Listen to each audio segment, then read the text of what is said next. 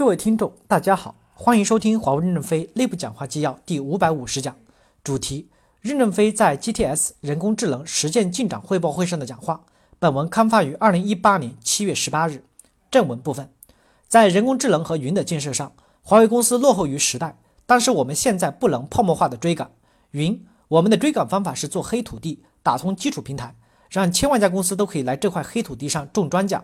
人工智能，我们有两条路。需要在产品智能化和内部管理服务的持续改进与自动化、智能化上面，我们应首先依托人工智能改进内部管理，提升内部效率。这个领域的人工智能应用成功率可能会较高，逐步积累起信息后和后备专业人员的力量，这样在主航道产品有成功的突破后，可持续不断的从后备队伍中抽调力量，补充进入进入进产产品智能化去，为产品开发输送后备人才。我们要有重点的一块块的突破，不要全面的铺开。所以公司选了 GTS 和财经作为内部管理的改进试点，持续不断的投入人工智能、数字化转型的力量，扩大人工智能的后备队伍，从单点突破到多点突破，进行横向拉通。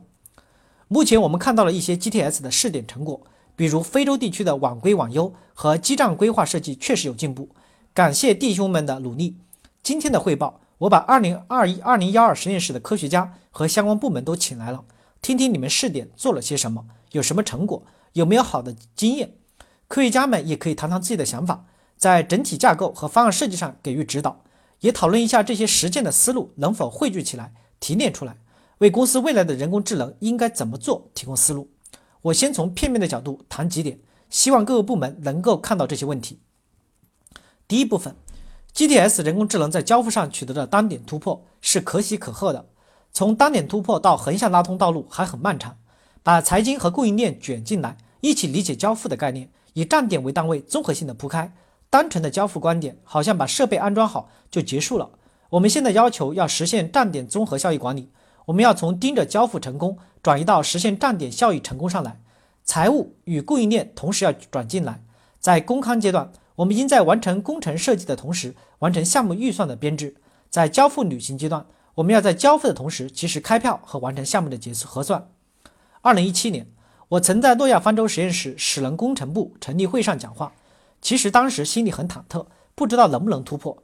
我们先抓住 GTS 和财务来改革，把千军万马压在这上面，这方面有确定的目标，至少能解决内部工作效率和数据透明问题。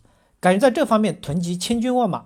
同时，也给未来的产品人工智能应用提供了战略后备军。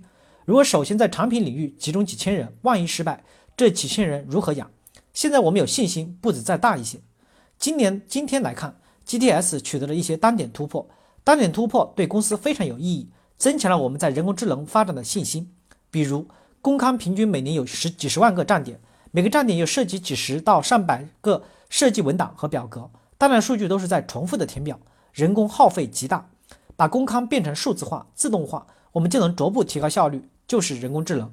我们不要纠结于模糊问题，智能化才是人工智能的社会定义。不要在乎社会对这项工作的评价标准。伟大是谁评定的？是我们自己，不需要别人来评价。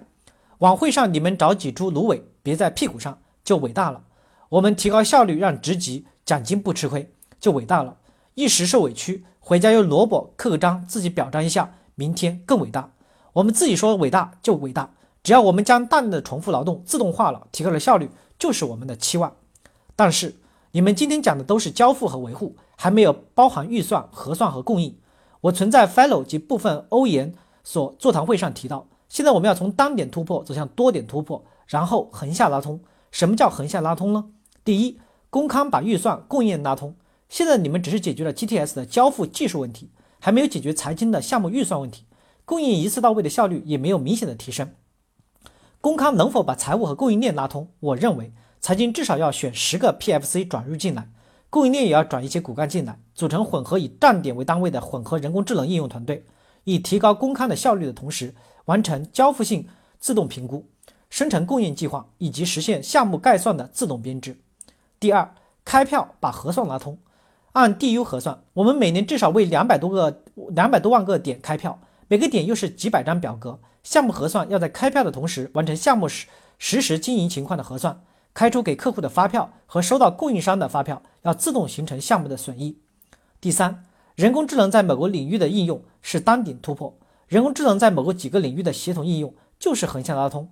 木桶短板的原理使得人工智能在多个领域的协同应用，如以站点为单位，将项目管理、交付管理、财务管理融合改进，才能更有效的提高某一段流程的整体工作效率。感谢大家的收听，敬请期待下一讲内容。